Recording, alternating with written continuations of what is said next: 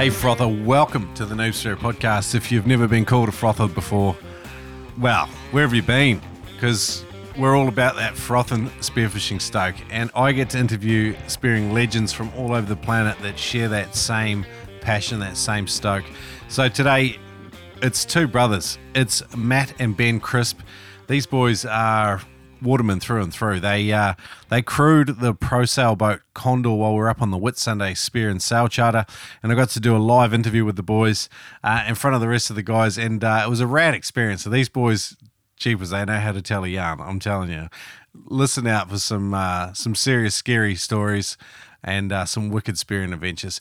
Um, before we get there couple of quick shout outs. While I was up in the Whitsundays, I stopped in at a fresh island seafood shop called Fishy. Um, a bloke there, Callum, he's a spearo, absolute legend. Took in like 25, 30 kilos of fillets and uh, he helped vacuum pack and blast freeze them.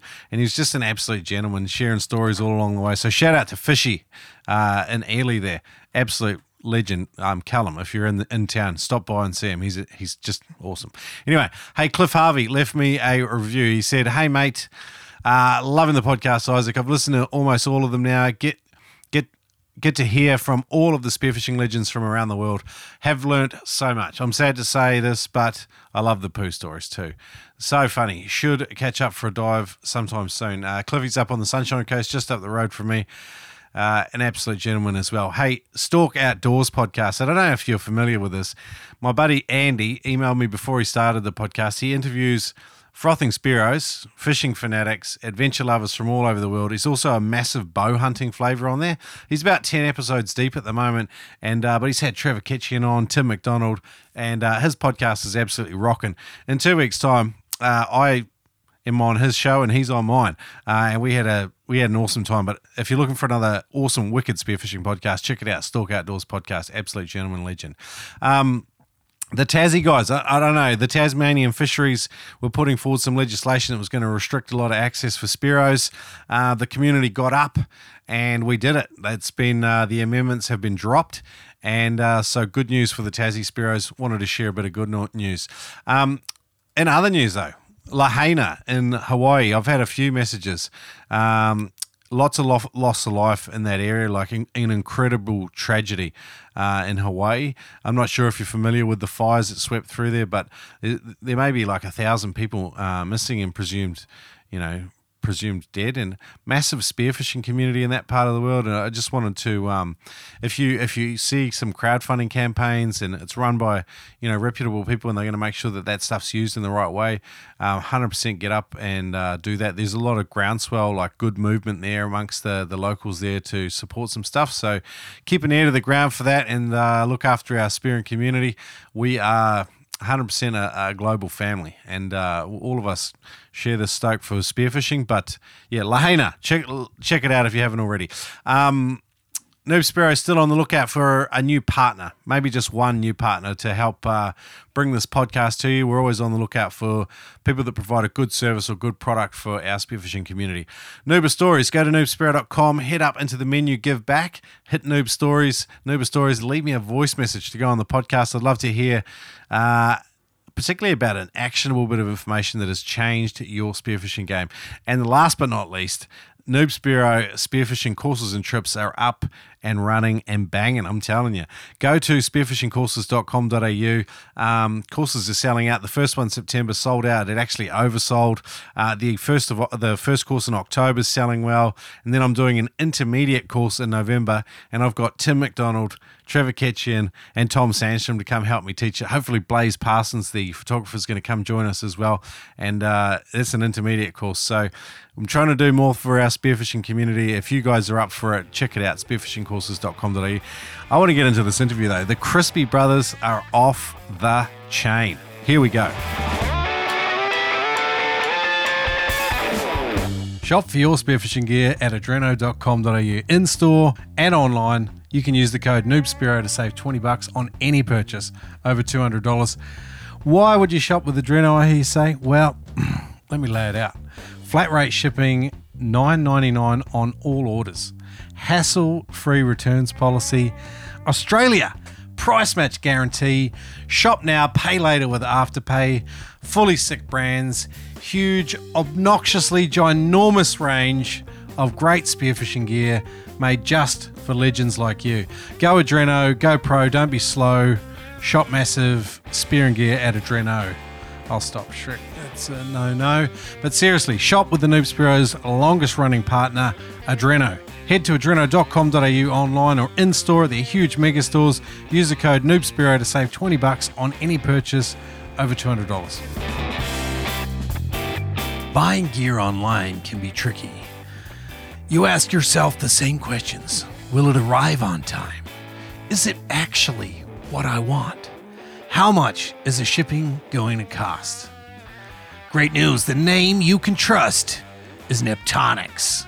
Neptonics have route package protection, basically, insurance on your gear so you can have peace of mind.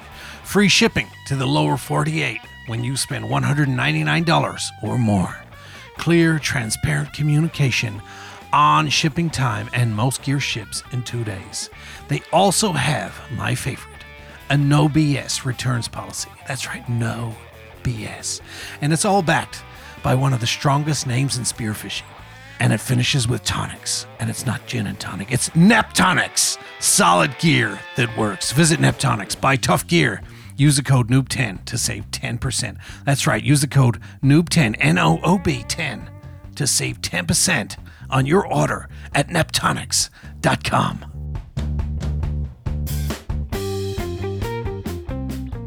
G'day, Noble Legends. You are joining us back aboard the Condor. I'm joined by the uh, the illustrious Crisp brothers, Ben and Matt. We are having an absolute blinder of a time on a charter off the Whitsundays, um, largely in part due to Captain Crisp and his first mate, Benny Crisp.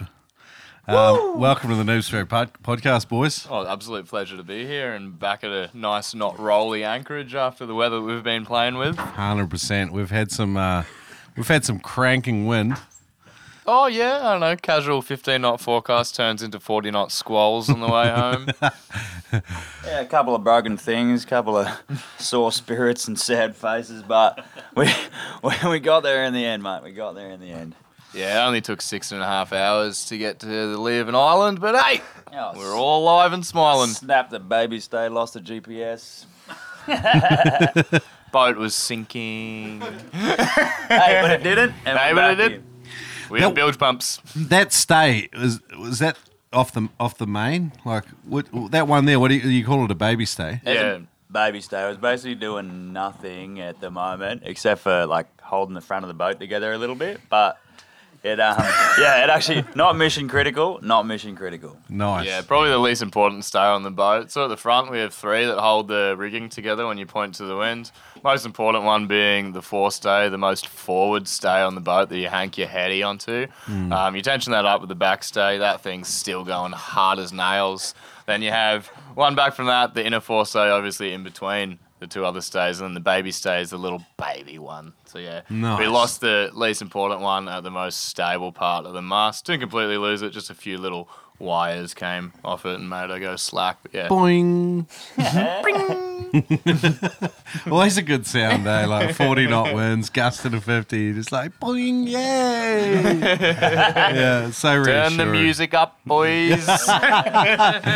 We had some good tunes, some very interesting, like uh, psychedelic bush stuff almost. Like, that's how I'd categorize Well, you gotta you gotta keep the vibes high, mate. When stuff's going wrong and it's blowing, you kind of gotta put some bass over the top of the wind. Nice, nice. I like the vibes. Um, when I told people like on the Noob Spear community I was doing a sail and spear trip, they were like, "Why ruin a good spearing trip with a sailboat?" Comment on that. Like, I've had a rad time on a sailboat. We've had cranking winds, but it's still been like a hell of an experience. I've really enjoyed some of the sailing moments. Could you imagine being out there on a boat without a sail that can pull you up out of the ocean? Like even one of those big, like white boaty type things going out there would have been the rolliest trip on the Yeah, planet. 100%. Huge seas, forty knot squalls. Might have had a bit more luxuries, but getting out there wouldn't have been any more fun. Mm. And I think that the sailing, like, I'm not sure anyone on here has ever sailed a boat this big before, but Mm. in 30 to 40 knot squalls, that's pretty sick. You know, Yeah, it's yeah. another tick off the list of things that people can, you know, like I said, everyone here gained an extra couple of hairs on their chest after that one. Yeah, and these boats were designed in their heyday to cross oceans, so they've been through a lot heavier, gnarlier, bigger conditions with the sea state and what have you. So yeah, we're always in safe hands of the mighty big bird condor. So yeah, no stresses there, no hairs were standing up on my neck. Yeah, no, I love it. We had a um, pretty wicked anchorage too. Like, um, I'm loving the the uh, the plumbing sounds in the background. It just adds to the interview. Like, there's nothing like that authentic sound of someone's shit just being squirted out the back of the boat. So, First has the fresh water. Yeah, that, that's Ah, actually yeah, the water alright, pump. The cool. boys doing all the hard yards in the galley at the moment, actually just using water. I think on these boats, everything does need to be pressurized, not like the mains at home. It's pretty typical of the Noobs Fair podcast. We're always talking about shit anyway, so it's all good. um, boys, how long have you been doing this? And um, I mean, you, you grew up together. Where did you grow up? And have you always been part of the water? Like, is sailing in your blood? Um, yeah, actually, sailing is in our blood. I'll answer the first question first, and that is this is actually my first trip. I just lied on my resume.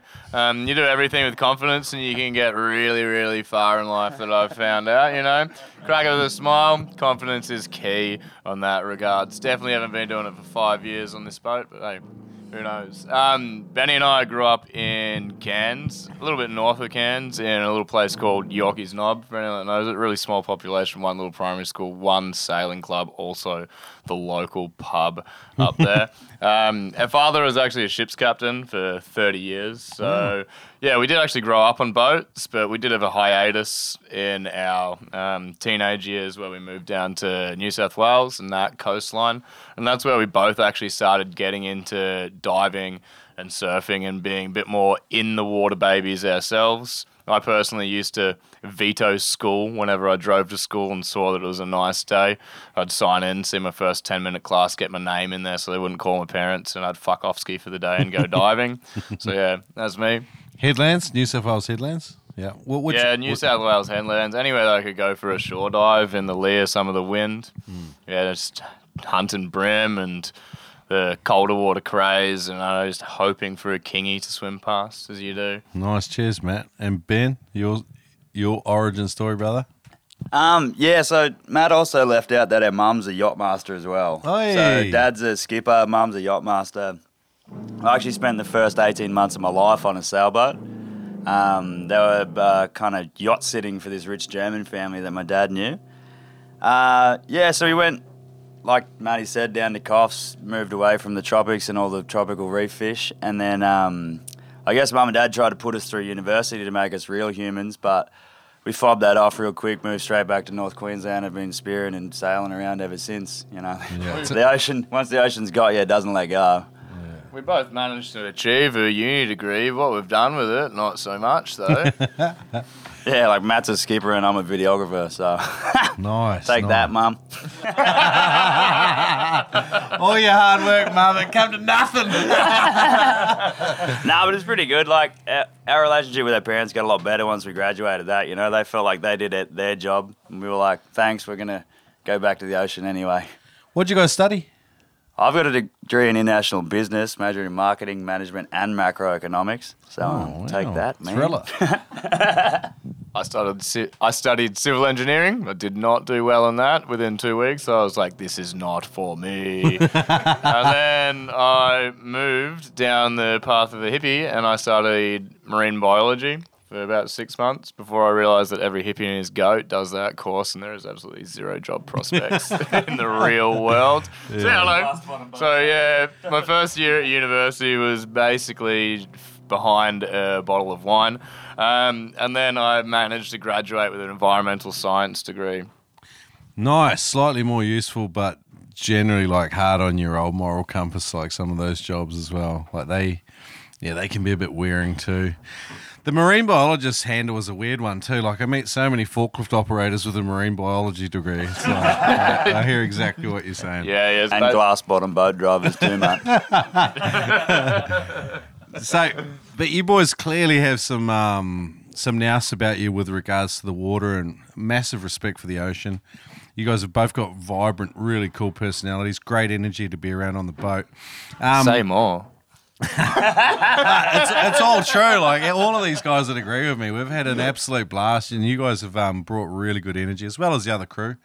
And uh, it's been an absolute pleasure to be on board. What's it like putting on a trip like this? Like in terms of like the weight of responsibility, and you know.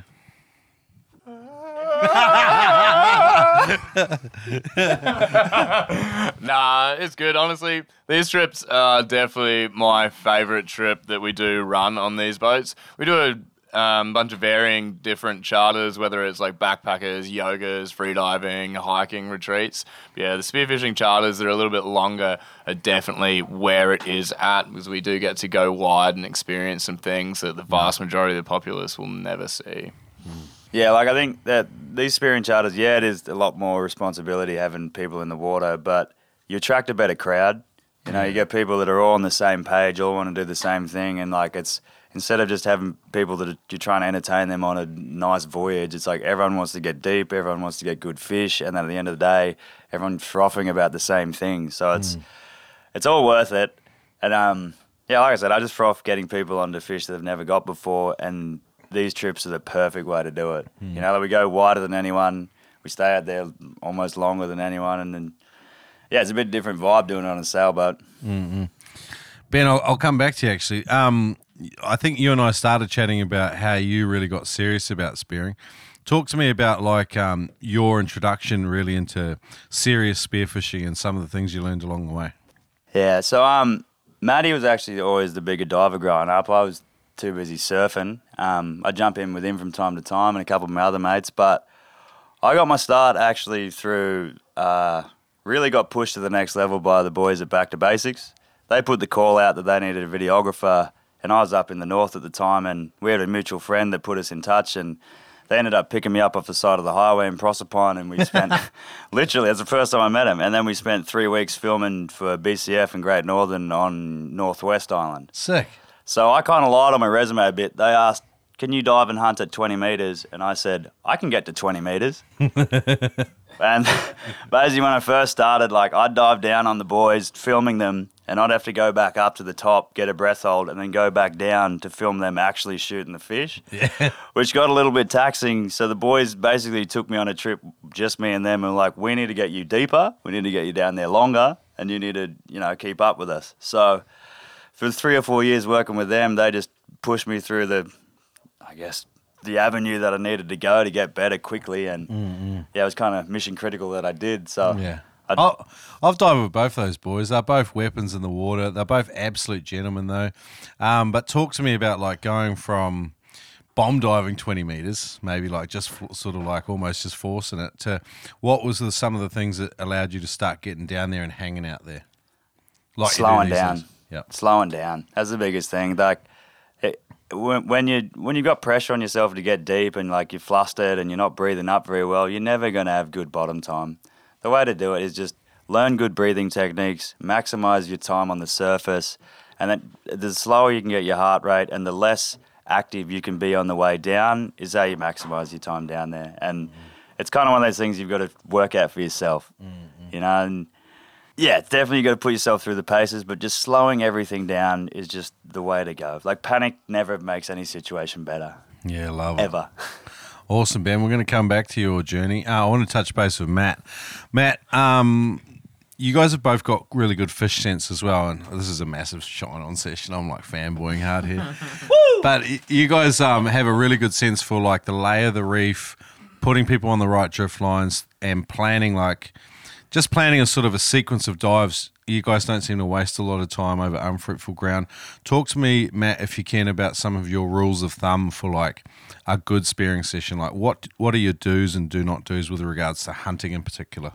with hunting. Um, yeah, as you're saying, it is definitely better to find a correct mark, especially out at the reef. It's I find that it's a bit of a boom and a bust cycle with the reef and where it's growing, what tidal movements are doing. A lot of it is just like 100% exploration and finding out what actually works for the ground that you're hunting on, whether it's the lagoons or like a deep reef edge. And you need to learn the tides as well. The tides play a very crucial role out at the reef. The tides at the reef have their own natural eddies and currents and which ways that they do.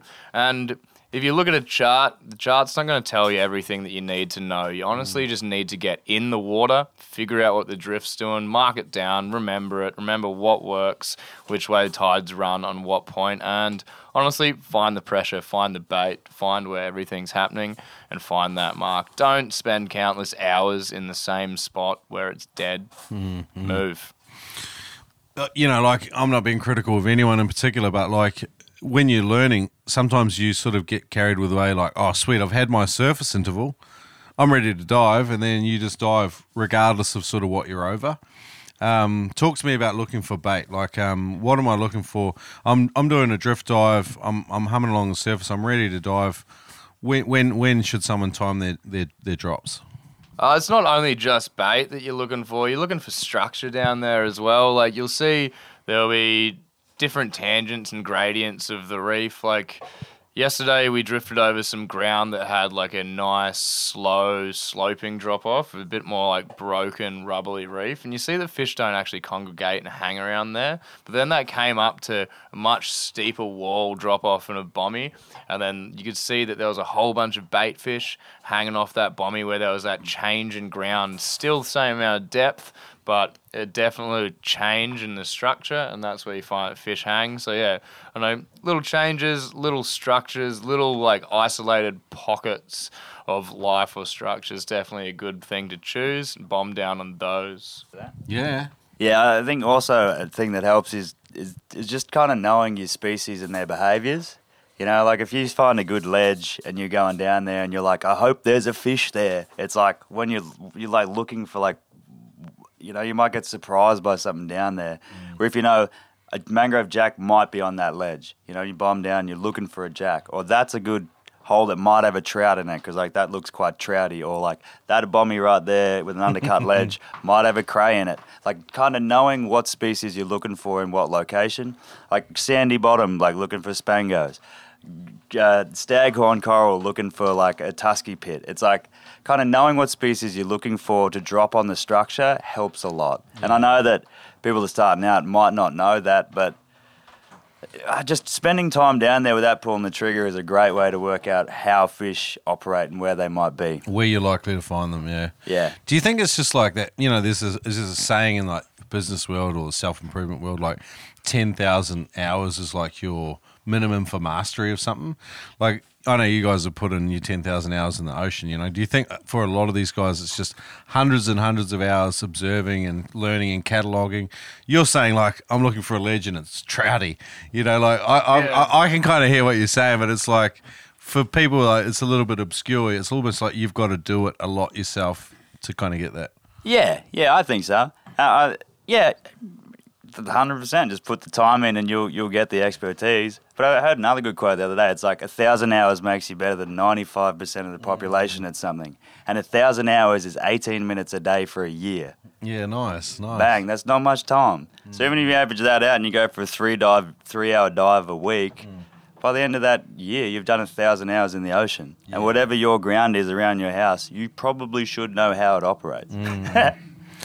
Yeah, and like with a trip like this, like a lot of these guys have got sort of ten plus hours, and they've had a, a couple of looks at different parts of the reef, but it's during one time of the year, during one particular tidal phase, one particular moon phase. So it's a good snapshot, but it's not like a comprehensive look at the reef either. That's where local knowledge, I guess, really comes in handy too.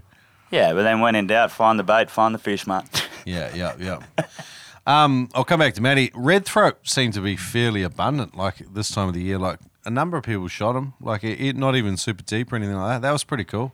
Is that something you guys see regularly here? Yeah, red throat are pretty abundant out here at the reef. Um, another thing, red throat, different to spangos. You just find the little rocks and nooks and crannies compared to the sandy bottom. And yeah, you'll find red throat quite often around these grounds. They're fun to shoot. Grunting is definitely my favourite technique. Line on the bottom, grunting. That sounds like me. sounds like me in the morning in the bog again. Particularly with too much iron, iron supplements. But anyway, I better not talk about that. My wife will get embarrassed. Um, what about other species you think like are a real good sort of um, benchmark for uh, people out here on the reef maybe for maybe maybe their second, third trip? What are those kind of species you like seeing people throw over? Mangrove jack every time. I froth so hard when a jack gets put on the boat because those are elusive, they're fun to find, and yeah, they're always a little bit deeper and a little bit cheekier than you think. Which one of you was in the water with Sam when he? Yeah, that was me. Me and Sammy actually had a hilarious moment in the water together. We were hanging off this beautiful bommy. Actually, the bommy that I was talking about earlier, where it was a little bit uh, slow gradient to a deep drop off and a big bommy where the pressure was. And we found this crack down the side of the bommy. And I was watching Sam, and I was like, I know he's ready to dive. He's doing that little fin flutter as you do on your last couple of breaths before you do your duck dive. And I was like, he's going down there for a sick bomb. And yeah, he's dropped down, taken another two breaths, watched his form, dove down on his fins. And then, yeah, he's taken a shot. I haven't seen what it was at all. And his spear's gone into the reef. He's absolutely cooked it, missed. Um, and I'm like, oh, I'll go help him pull his spear out of the reef because he was kind of swimming up at this point. And I know, he absolutely crushed it. Spear comes straight out of the reef, looks at me dead in the eyes. We kind of have a little moment. I look behind my shoulder. There's the jack cascading back down underneath the crack. I get his float line in my face, try swat it away, aim a gun at the jacket. It's gone. We look at each other again, do some sign language underwater, have a little bit of laugh, draw some tears on our faces, and then we literally both still had heaps of breath left, and we just pondered back to the surface. It was actually one of my highlights of the day. It was quite funny, actually. Yeah. Nothing like witnessing a kook and then sharing in the kook moment yourself. Oh yeah. Yeah, love it. Um, do you reckon spearing's as much about the ones that get away as the ones that you actually throw on the boat? Definitely. Tell me about one for you that's like memorable, massive getaway moment. All right, so this trip, I think I spent about 40 minutes in the water. I was boat boy making sure that everyone was else getting on the fish. But um, when I jumped in, I was just hunting for. I let a lot of good fish swim, but I just really wanted to put a trophy on the boat. So, you know, to jump in and then bring back like a horse to show everyone. And um, I think I put these boys on that mangrove jack crack, but by the sound of the one that they um, lined up, it was about half the size of the horse that I saw. It was like probably would have been my PB jack, like, oh man, seven kilos in that range, maybe eight, like a decent jack. And I just saw him at the end of my breath hold, and I you know, swam into the darkest crevasse that I could, and then I saw this huge jack, but I like knew that if I shot him and he caved me, like it'd be game over. So I went to the surface and did like the, I guess a minute breath holders, I mean surface time, and then did a good, had a good breath, and went down for about a minute and a half, searching every little nook and cranny in this like 12 meter cave for this jack. Nothing. And then eh, out comes his little buddy, maybe about like 50 centimeters, 40 centimeters. And I thought about pulling the trigger on him, but I was like, nah, I'm not taking a consolation prize. I'm going to get this jack. Dove another three times, couldn't see him at all. And then on my way back up, these three Spanish swam past. I'm like, sweet, one of those big Spaniards will do. Got to the surface, quick little breath hold, dive down, chase this guy, power stroke towards him, which you usually shouldn't do, but I was desperate to get it. Launched my spear out, and it like hit him in the cheek, and then pulled straight back out again. so I was just, in about like five minutes, I'd cooked like three or four dives, let two amazing fish swim, and then by the time I got back to the surface, Matty's like, "Wrap it up, man. We've got to go get the next group." So that was me. Heart, heartbreaker moment. Yeah.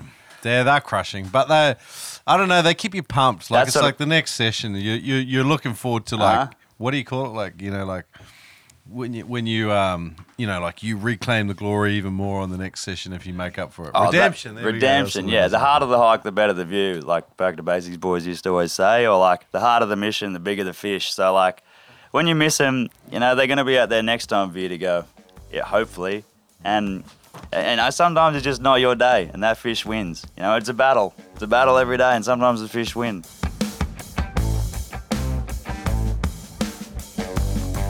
Got a sweet deal for you today, guys. Go to freedivingfamily.com and learn from Adam Stern and a select team of experts on different disciplines. The Freediving Manual is a digital freediving course, one that you can do at home, at your leisure, whenever you've got time. The course contains absolutely everything that a freediving instructor would teach on a freediving course.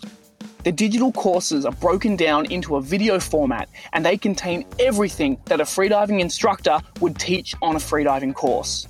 We have beginner freediving courses, intermediate freediving courses, and advanced freediving courses for those who are working on diving deeper. The freediving manual contains all the safety information that any spearo could want. Thanks, Adam and team. Love it. Use the code SPEARO to get 20% off any course at freedivingfamily.com. Again, that's the code SPEARO to get 20% off any course. Check it out at freedivingfamily.com. The sweet, sweet sound of equalising on your way down a hunter fish. It's not that sweet though. In fact, most of the time we don't even notice those sounds until we review our GoPro footage. But sometimes though, a sticky eustachian tube, an uncomfortable forced EQ, or ears that just won't clear can derail your dive day. Sounds like you might need Ted Hardy's Roadmap to Frenzel course, available at noobspearo.com forward slash TED. Equalize instantly and effortlessly using Ted Hardy's Roadmap to Frenzel. If you go through his EQ program and Ted doesn't teach you to Frenzel within 30 days, he will offer you a full refund. Make your EQ problems a thing of the past. Learn more at noobspearo.com forward slash TED and use the code noobspiro to save some moolah. I just love a functional and simple spear gun that I can trust when I pull the trigger. Killshot Spear Guns utilize the finest of kiln dried Burmese teak. Killshot Spear Guns also combine American made parts and fine craftsmanship to bring you accurate, reliable, and simple spear guns that you can trust fish after fish. Get $30 off any Killshot Spear Gun at killshotspearguns.com. Yes and amen, Uber. That's $30 off American made performance spear guns at killshotspearguns.com. I'm really sorry for this terrible accent. Brought to you by Ed Martin at killshotspearguns.com. Matty, I want to hear a story from you, man. Um, have, gather your thoughts, but I'm thinking like a teamwork fish, like somewhere where you know, like you work well in a team. Uh, it doesn't have to be from you I've know got a a- recent trip. I've got a kook story about a mangrove jack All that involves a little bit of teamwork as well. Um, it's actually one of my funniest stories, but I took a mate down when I was still at uni and we were living in a university village and we were orphans for Christmas. Everyone left us at a village. Everyone went back home to their families and it was just me and my mate Cam. And I was like, you know what, you beautiful Canadian bloke, you can come home, meet the parents. We'll have a time together. And then I'm taking him for a shore dive at my local Coffs Harbour headland. We've got in the water. He's never been spearing before. I've got the most ragtag gear at home. I ended up going to the local shop and buying this the, the blackout gun that I have now, that thing that's now chopped in half and a 50 centimeter pea shooter. Yeah, I bought that. Absolute horrible gun. We've taken that in the water. And I've only got one pair of gloves, wearing my boogie boarding fins as well as a pair of freediving fins, sharing. I'm like, oh, well, got to get you a fish. So he had the gun for the vast majority of the trip. I had a little pole spear, no gloves. Was swimming around, taking pot shots at fish for like two hours, absolutely missing everything, not being able to get in range, seeing a bunch of good fish, not able to get it. I've been buddying him for these two hours, pointing out fish, and I think I've watched him miss about 18 shots back to back in a row on absolute sitters. So I'm cracking the shits at this point. And then I'm like, give me the gun. I've taken the gun, I've ended up finding a little red rock cod, got that, and then immediately saw this nice jack. So I've like reloaded, followed it through the cracks of the reef, and taken a long shot, and I've ended up hitting it right next to the dorsal like spines, and it's come straight out of the bottom of the gill plate. And this thing is angry at me. I haven't stoned it. I've got a really good skewering on it, but it's pissed off. And I'm not wearing gloves because I've given them to my mate Cam. So I've run my hand down the shaft, split my hand open on the dorsal fin, sliced my thumb out the wazoo. So I've gone, ah, nah, and tried to grab the bottom of the spear that's out near the bottom of its mouth. So at this point, it's latched onto my wrist, started biting me. I'm an absolute kook in the water at the moment. Guess who has my knife? Cam. Cam. Cam's got the knife. He's over there doing his own thing with a pole spear. I've got a mangrove jack attacking me. Can't even grab it because my thumb's ripped in half. So I ended up managing to wrangle it off my wetsuit on my wrist. That's now got holes in my wrist, and I've got it off, and it's slippery, and I'm scared of its spines again. And then it latches straight onto my inner thigh. After that, and I've got like five holes in my inner thigh. Cam finally swims over, and we can pry this fish off my thigh together, and we brain it. And then, yeah, that was that dive done. But that You was a bit the of fish, funny though. teamwork. Yeah, yeah. Sometimes the fish win, sometimes you win at the same time. So yeah, that was my funny story. Not much teamwork in it though. Just Yeah. yeah. helping your friend. Yeah, no, Cam, Cam came over and he ripped the fish off me leg. It was pretty funny. oh yeah. Yeah, So it's his fish then. yeah, yeah, yeah. His fish. Cam got a nice jack. Well done, Cam. and you injured your buddy too. like, left him with no equipment and injured him. I was the one with the bugger all. I wonder how he tells that story. Probably the best, Cam's like- best story he's got in Australia. Six foot fish bit me, mate. Love it.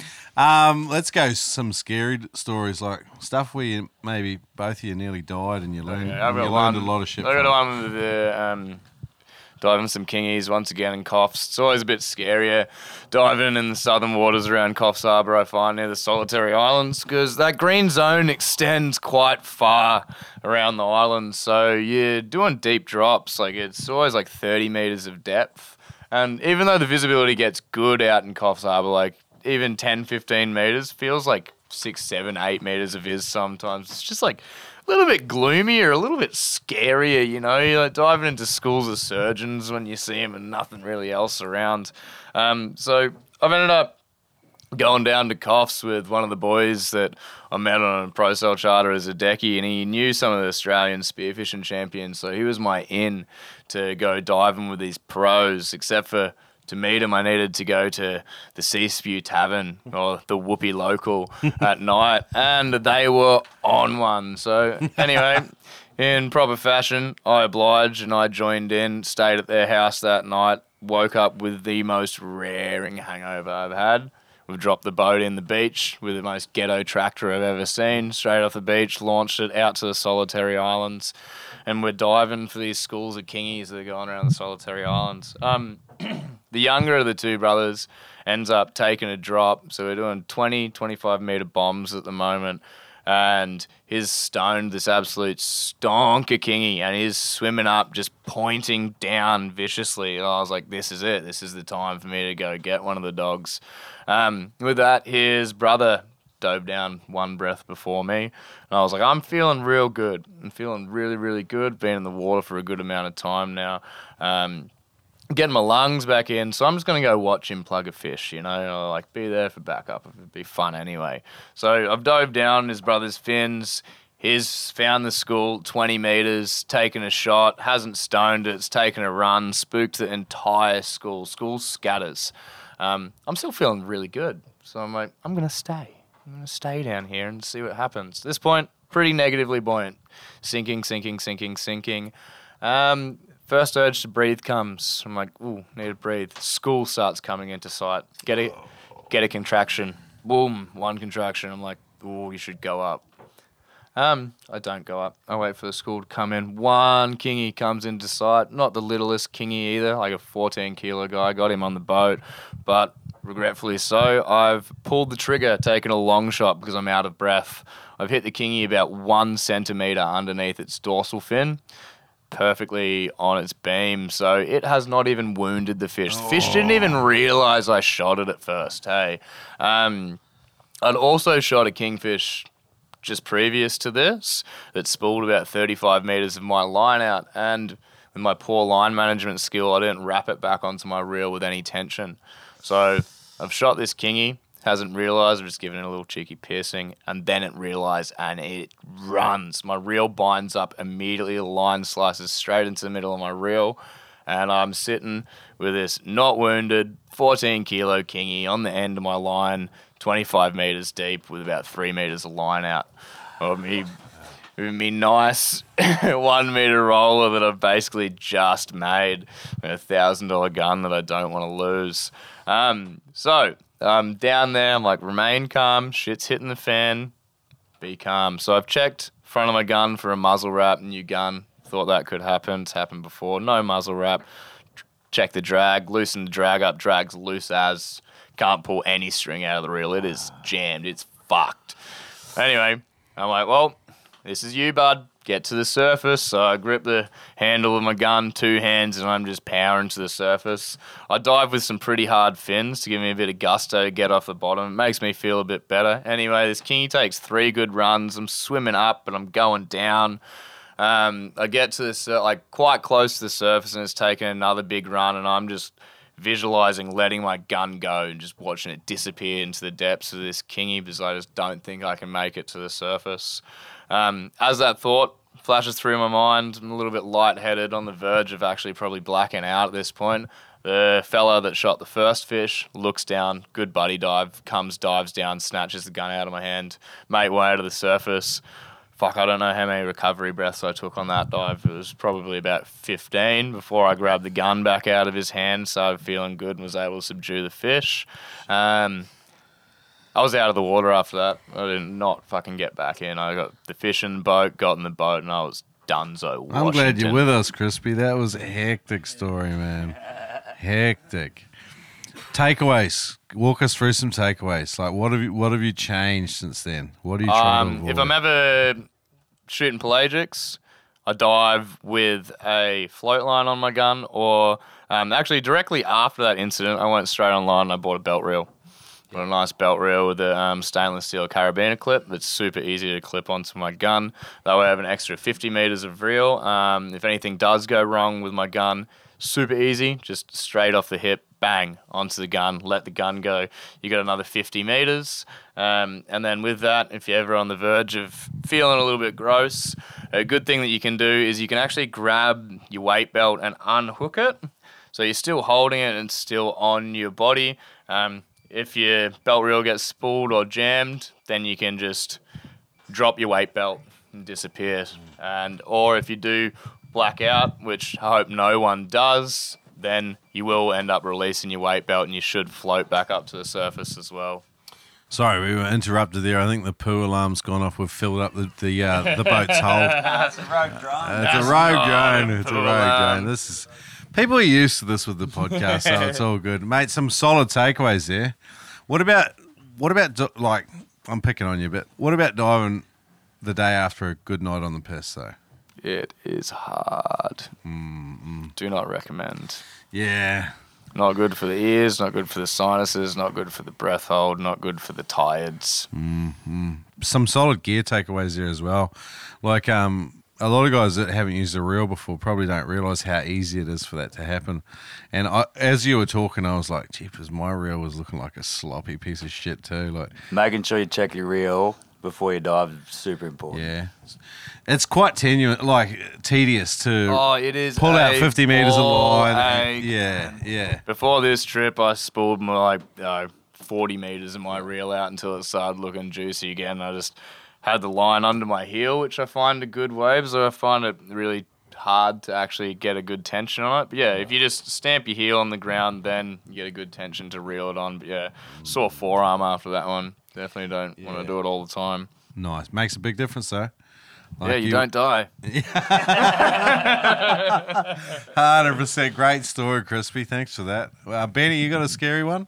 Oh yeah, I got a couple. There's I got a Yeah, we'll come back to you after. Yeah. oh I got a sequel. yeah I got a couple. This one's almost a funny scary one. Um, it was oh, somewhere off here somewhere. We're just diving with a couple of dudes that know what's up. We're in the chase boat, so we, it's a thirty foot Kevlar cat. We're out pretty wide. I think we're out Stucco or Joist or something. And um, I'd shot a really good, really good tusky, like arguably near ten. And um, yeah, put a good shot in it, straight through, straight through behind, oh, just just behind the head. I thought I'd almost stoned it because it rolled over and gave me the shadow, and I was like, yeah, game on. So I started swimming up and just like slowly pulling, and then it just sprung back to life and just took off, and then wrapped around this bommy, and then um, snapped my shooting line. So it caught on the bommy, and it just wore off. And this, I don't know if you've ever shot ten kilo tusky, but they pull string, man. So yeah, so this thing had oh, I actually got another one with you actually after this one. But yeah, but then Too many stories these boys. yeah, yeah. But then so it snapped me shooting line and it's brand new shaft. This is the trip. The trip, the first time I used this shaft, and I was in love with the good Manny sub one with the shark Yeah. clips. I loved it. Anyway, so it's it snapped me off, and I was going for this run with this shaft straight through it. So it had like equal ends of shaft out either side, and it was just running through this reef, through about 10, 14 meters deep. There's all these scattered bombies, and it was uh, sandy bottom. And then as I was chasing along the surface, a couple of the other boys were following me, and I'm like, I want that fish and I want that shaft. Like someone second shot it. So it's running along, running along, running along, and then of course the shark brigade starts coming out. There's a couple little white tips, and there's a uh, couple of bronzies, and there's one bull shark that are all chasing my fish now. And I don't know why I was seeing red. I was like, there's no way that I'm losing this fish or this shaft. And I was chased and chased and chased and chased and got to the end and like I was about to give up. But then this tusky hit these two bombies perfectly and the spear wedged itself either side. and this tusky just started doing cartwheels, kicking up so much dust and shit. I was like, I've got it. It's awesome. So I like had a bit of a breathe up, and the sharks were all circling it, and I was like, had my mate watching me, and I was like, I'm going. He's like, what? I'm like, I'm going, and I dove down, and I'm just, re- I get down there, and the tusky's doing cartwheels, like I said, and I'm just trying to reef the spear out of either side of the reef, and I just can't because it's hit it with that much force. I've like got my fins against the side, just trying to get this spear out and I can't. And I'm like, I look up at my mate, and he's like, "Whoa, whoa, whoa, whoa, whoa." and I'm like, yeah, I know, dude, it's hectic. But then I looked up, and then literally the scariest, most close to getting eaten by a shark I've ever had happen. The bully charged through the gap in the rocks and whacked the tusky with my hands on either side of the spear. Holy shit. Yeah, literally hit the tusky with either hand on the side of my spear, and I like literally closed my eyes thinking I was about to die. And then the whole commotion happened, and the next minute the bully had knocked me out of the bommy with the spear and the tusky. It's still cartwheeling, but it didn't get bitten. And I swam straight back to the top, and I was like, whoa! whoa! so, so I got it. So the bull shark actually helped me, but I had the vision of shark, like probably two and a half meter, three meter bully, shark, open mouth, swimming at me as fast as it could. I had nightmares about that for like, phew, still do sometimes, but I won that one. The fish did not. Um, Man, maybe the the bull shark just wanted like a toothpick in it. it was going to use your shaft. Maybe. Clean something out. He was coming in hot though. Honestly, I think that's the closest I've ever been to getting proper munched. If my hands were on the fish, I reckon I'd have one less hand. Seeing a shark charge is like, like it's like you, you swim with them when they're chill, and you're like, oh yeah, sharks. Mm-hmm. And but seeing them in full motion, and I'd imagine like one coming out your teeth open, that'd be Teeth open, I've never had that before. brown. I mean, they've snatched heaps of fish out of my hands, but most of the time they're going for the fish. Even though this time I was going for the fish, I was there. And it was like, yeah. So did you freeze, or was it just like I closed my eyes and thought I was about to die. Literally. Just hanging on. Yeah. Well, I was. I'd given up. Any takeaways from that? Oh, um, put a better shot in your tusky. Maybe don't It sounded like dive a good into. shot though. Yeah, it was a good shot. I don't know. I just I think that di- if you're diving into the shark pit, maybe have your mate with a gun there ready to help you out. Like I think I was a bit too gung ho and just diving into five sharks and one fish, 14 meters deep with like almost zero assistance. I had someone on the top, but if I got smacked, what, what are they going to do? They're not. Mm. It's hard though, like when you've been pumping into current to dive on something in 14 meters and Yeah. just like jet straight down into sharks and I can't believe having haven't breath all day. The mm. adrenaline was just that high. yeah, yeah, yeah. And you saw that new shaft and you weren't going to give it up. Nah. I got Yeah. the tusky too. It was all right. I had a couple of tooth marks in it though. It actually wrecked both fillets. But what, what did it weigh? You reckon? Oh, we didn't end up weighing it, but it was it was a horse. Eh, would have been eight to ten, I reckon. Yeah, yeah. In you that said you range? hadn't got one over the 10, eh? I've got one over ten. Have you? Yeah, Oh, just oh, nice. ten point four. I'm pretty sure. Oh, yeah. Yeah, big boy of I northwest. haven't. I haven't got one over 10, eh? What's They're your biggest? diff- Nine three. Ah, it's close. Yeah, I know. It's just too close. It's just like piss you off close. Just put a big crane in his belly, mate. Yeah. Cheat a little bit. You get you get them up here though. Eh? You get these big lone pack men, and they're just such a like. It's a such a unique fish for Australian waters. Like nowhere else in the world do they get them. And they, I don't know. Like I look over at Florida and they get their hogfish, and it's kind of that same thing. They're not super smart, but the big ones are like they got big for a reason. Oh yeah. So um, we sh- we've seen a couple come over the boat this trip. Like Craig's one was pretty Oh, impressive. Craig's was an awesome one, mate. Yeah. It was his first one too. Yeah. Horse. Horse. Yeah, absolute donkey. I love seeing that happen. Eh? Yeah. I mean, I think Tuskies, they're like almost a Pokemon for me where they've got like three stages of the evolution. Yeah. There's the like little baby ones you don't even look at, then especially black spots. Then there's that stage they go up where they're like green and bluey and they got the black spots very vibrant. Mm. You get them, they're legal. But then they go to the big horse, blue bone, Pac Man looking things, and it's like three different fish, really. Mm, mm, Or like a Dragon Ball Z reference, like a Saiyan sort of thing. Yeah, Super Saiyan level three. Yeah, yeah, for sure. Love it. Oh, Olga, let's come back to Crispy for another scary story from him. Oh, can I just jump in and get Crispy to remember that time I shot that cobia off that bull ray and it wrapped me up? Yeah, You you, tell were it. having an absolute fucking shit time. oh yeah, I don't know. So I can't actually remember where we were, but we were at the reef, and I was having a fucking amazing day. My brother was having a fucking shocker. Yeah, that's the first memory that I have of this day. I remember him on the surface looking at me, having a little bit of tanty about something. It happens to the best of us. Hundred percent, it does. Hundred percent. Anyway, I've just got uh, probably 55, 60 centimeter trout on the spear. Um, and that was previously followed by about seven of them. So I was having a rip snorter of a day. I was great. I was shooting things left, right, and center. six of them because the bag Yeah. limit's seven, so it's just yeah, Yeah. you're in your That's bag it. limit. Yeah, I know. Bit of, bit of mayo on the story always helps. I'm helps. just featured. Um, so anyway, I see Benny, and he's having a tanny on the surface, and out of the corner. I don't remember having that bad of a day, but Yeah. he had absolutely zero fish on the boat.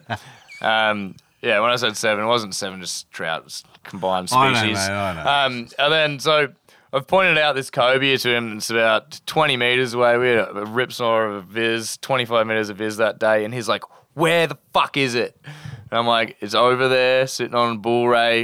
You just need to go swim over to it. And he's like, mm, and I just send him off on the mission. I'm like, go that way, look down, you'll find it. Anyway, he does this really, really good breath hold.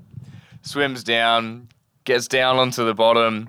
I'm following him, watching him, and he shoots cobia straight through both of its eyes. Just boom. So of a bull ray. off the back of a bull ray. Spear goes into the bull ray. just,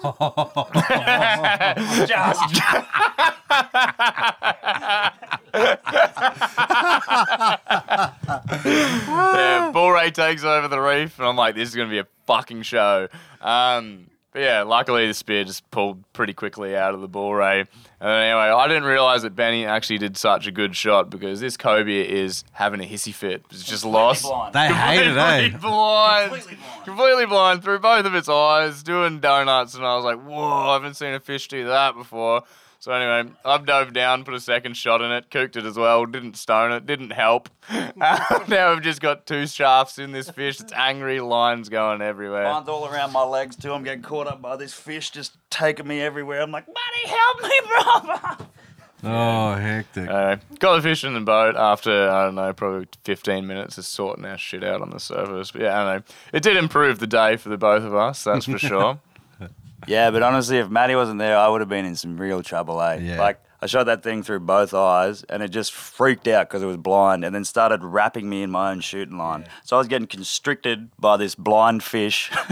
he didn't know where to go. I didn't know where to go. And Matty came down and kind of loosened it, second shot at it, and then like obviously put a bit out of his misery. But I swam up like a mermaid, Yeah. like both my legs together. It just goes to show, like, like even when you're experienced and you're good with line awareness, like making sure your float line's out behind you and swimming up current and all that shit, like stuff happens really fast sometimes, and you can get wrapped up pretty easy.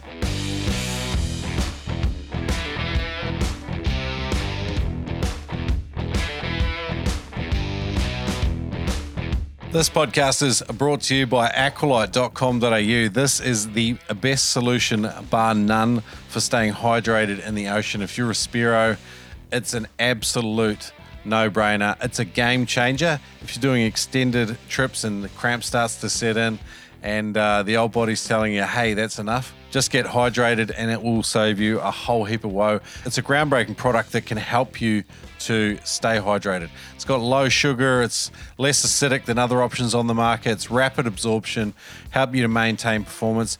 Dehydration of just 1 to 2% can affect your mental and physical performance by up to 6 or 7%.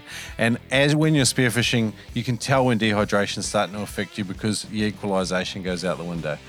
Get Aqualite at aqualite.com.au. It's scientific rehydration that spearos know and trust. I know because one works there, and that's why we've set up this discount code for you 10% off when you use the code NoobSpearo at aqualite.com.au. Check it out. Australian made hydration products tailored for spearos and a whole bunch of other people that suffer from dehydration too. But check it out at aqualite.com.au. Use the code NoobSpearo to save 10%. Did you know when coming up from a spearfishing dive, it's possible that you would feel 100% fine right until the moment you blacked out? Did you know being dehydrated or hungover increases your risk of having a blackout? Did you know I have never seen a person hit the surface and yell, Dad, help, I'm about to black out, come save me? No, they typically hit the surface, take a couple breaths, and then quietly sink into the abyss. Whether they live or die is 100% dependent on if you are close enough to grab them and take care of the situation. Did you know it's very easy to have a loss of motor control or a minor blackout and not even know that you had one? Did you know that if you have a loss of motor control or blackout and you continue diving that day, you are way more likely to have a much worse blackout? Did you know breathing across the eyes of a blackout diver can help initiate a breathing response? That was 60 seconds with me. What else don't you know? My name is Ted Hardy, the founder of Immersion Freediving, and I want to do more to stop the needless fatalities from shallow water blackout than any other person on the planet. And that's why I created freedivingsafety.com. Lucky for you, I made it very easy to get up to speed. You can learn how to reduce your risk of having a blackout, how to save your buddy's life, how to tell if you're wearing too much weight, and avoid breathing techniques that drastically increase your risk of having a blackout. And it's all for free. Go to freedivingsafety.com and sign up for my free safety course. Dive safe out there. It's not even that hard, especially when you can learn for free at freedivingsafety.com. Ocean Guardian is the world's leading shark deterrent technology company. Since 2001, their independently proven and tested products have been allowing ocean goers all over the world to enjoy the ocean without a worry. With products for diving, spearfishing, surfing, snorkeling, boating, and fishing, they've got you covered for all your ocean activities. Their technology is so effective, the Western Australian Government offers a $200 consumer rebate for the purchase of the Freedom Plus Surf and Freedom 7. Uh, guys, get into it. We've got a discount code for you 10% off your Shark Shield device if you want to get the Freedom 7 or the Scuba 7. Get 10% off. Use the code NoobSpearo at checkout. If you are at Ocean Guardian uh, US site or ANZ site, uh, get into it, get in amongst it. Ocean Guardian are doing awesome things for Spearos.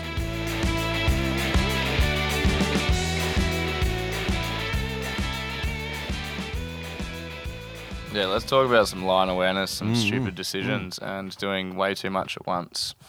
So,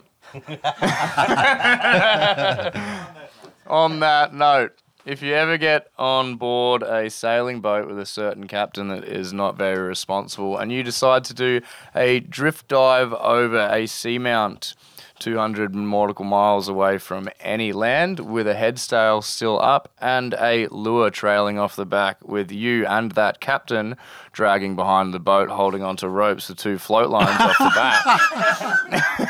it's probably not the smartest idea. Holy shit. That is So- loose. We were hungry. We hadn't got any fish for six days sailing. We wanted a fish. so we've drifted off this seamount, and when I say seamount, we're in the middle of the South Pacific Ocean. It's 4,000 meters deep to 10 meters. Yep. It is hectic. So we drift over the first face. Well, actually sail over the first face. It wasn't speed. that. At yeah, speed. yeah. I know. We're probably doing about four knots or something. Oh. Um, but yeah, with a furling head sail, easy to wind in if anything did hit the fan. Um, but we drift over the seamount and there's nothing, nothing, nothing, nothing, nothing. Go over a few unicorns and we're like, what the fuck, man? Like there should be fish here. And we drift off the seamount and I'm like, well, that was super, super boring. With that, dogtooth tuna just comes straight up out of the wazoo, and I'm like, holy shit, it is on. There's doggies. So I signal the boat, I let go of my line, start drifting back. As soon as I let go, doggy smashes the lure. We've got a little rapala off the back on a line as well, like, I don't know, probably five meters off the back of where our float lines were hanging. And as the doggy hits the Rapala, it's on. I'm grab onto my mate's float line, so I'm still dragging him. He's holding onto the boat. He's holding onto me, doing four knots. I'm screaming at Danny on the boat to reel the doggy in on the line. As I've done that, I've looked back in, and a shark has smashed the doggy off the line, and then a hundred more shark have come out, and now I'm fucking dragging my mate off the boat. There's a fucking hundred sharks. There's dog tooth. There's more doggies trying to eat the rapala. The shark, the doggy just got fucking eaten off by sharks. It is absolute scary fucking mess. I'm screaming at my missus to furl the sail in so we can get the fuck back on the boat. Yeah. That is Uh, hectic. Yeah, bad decisions. Multiple bad decisions. So you guys were hanging off like a mermaid type situation? Yeah, just off a little 40 foot sailing boat, and we just had like uh, five meter ropes with knots tied in them that were just hanging off the back of the boat. It was like, I don't know, it's like 70 meters of viz out there, so you could see everything. So yeah, I don't know, we thought we were sweet men then. Yeah, just sharks just out of the gloom, lots of them. Wow. When you gotta eat, you gotta eat, mate. Yeah, man. And oh, to put this in perspective, the Rapala was about three meters off the tip of my fins with a dogtooth tuna on it that got eaten by a fucking shark. Scary. So how many more drifts did you do over that seamount? Zero, zero. Yeah, done for the Zero. day. That was it. We went to Fiji after that. Mate, that's hectic. Those seamounts are like a experience that few people ever get to witness because they're out in the middle of nowhere. Like, have you had some real cool experiences on those types of structures just coming out of nowhere? Um, Apart from nearly getting eaten alive. only that seamount, and I also dove a little atoll called Beveridge Reef where we got some unbelievably sick viz. Like, oh, I can't even just put into words to describe how good like 50 plus meters of viz is to dive in. It's and and warm water too, like 28 degree warm water. We're just like board shorts on, diving down to the anchor chain, nothing else, standing on the bottom, just like legit, like doing 20, 25 meter dives like it was nothing. Um, same thing. Um, we drifted around that reef and just yelling to the boat, like, how deep is it? And they're yelling back 50 meters, and you can just see further than that. I remember I had a watch on and saw some fish on the bottom, swimming down, swimming down. Can see the coral, looking at these little plates, just swimming down, swimming down, kept swimming down. And I was like, what's going on here? Check my watch. 30 meters, not even closer to the reef. I was like, I'm going to die. I'm just going to go back up. So, yeah, I don't know. Yeah, cool experience. Yeah, super cool. It's it's cool when the water's that clean. It just makes you feel comfortable, eh? And you can sort of see what 100%. can see what you're capable of, especially if someone's watching you. Yeah. Yeah, I find that uh, some people say diving in dirty water's easier because you switch your mind off a bit more. I like seeing. Love it. Benny, another scary story, mate, or tell us like a special hunt. I'd love to hear some uh, some big fish stories. Yeah, I was about to talk about some seamounts that I've bombed. Oh yeah, sweet. Um, yeah, I was I was lucky enough to do a couple trips with the Back to Basics boys to Samoa, um, and that place is just next level. Like everyone in Samoa, if you spearfish, they think you're a crazy person, and they treat you as such, like in a good way. They think you're just like the craziest dude on the planet. They'd never jump in the ocean. So there's actually a lot of good fish around. The stuff that's close near the island has been fished to death. But then once you go a little bit wider, like we were diving on some mounds that the skipper, the Samoan skipper, was saying, I don't think anyone's ever jumped in on these before because they're like 70, 80 miles off, like uh, mainland, mainland Samoa, whatever you can call it that. But yeah, it's literally in the middle of the ocean, and these things are coming up from like 1600 meters to about 60.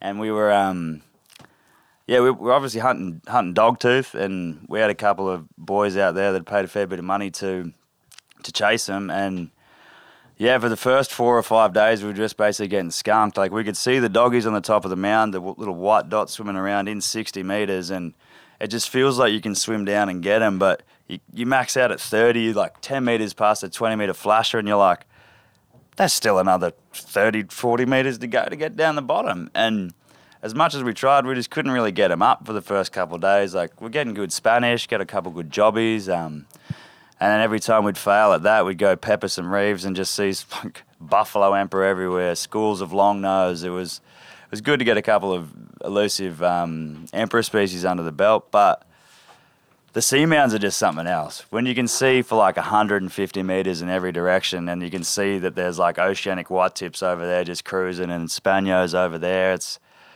it's a different level. And it took us about five or six days to actually land the big dogs, but the day that it turned on, it turned on. Everyone got a sick fish. The boys that paid money both got 40 plus kilos, I think, 30, 40 kilo dogs. And those are some serious teamwork. Mm. Like, it, I don't know if you've ever tried to swim a three atmosphere float down underwater yourself.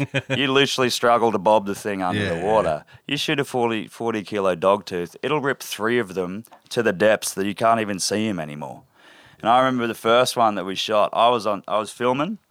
I was getting paid to film there, so I was, I was filming the boys. And I filmed the shot, and I was right next to the floats as they got ripped down on the first big one. First shot, obviously no time for a second. The boys didn't really tell me the game plan.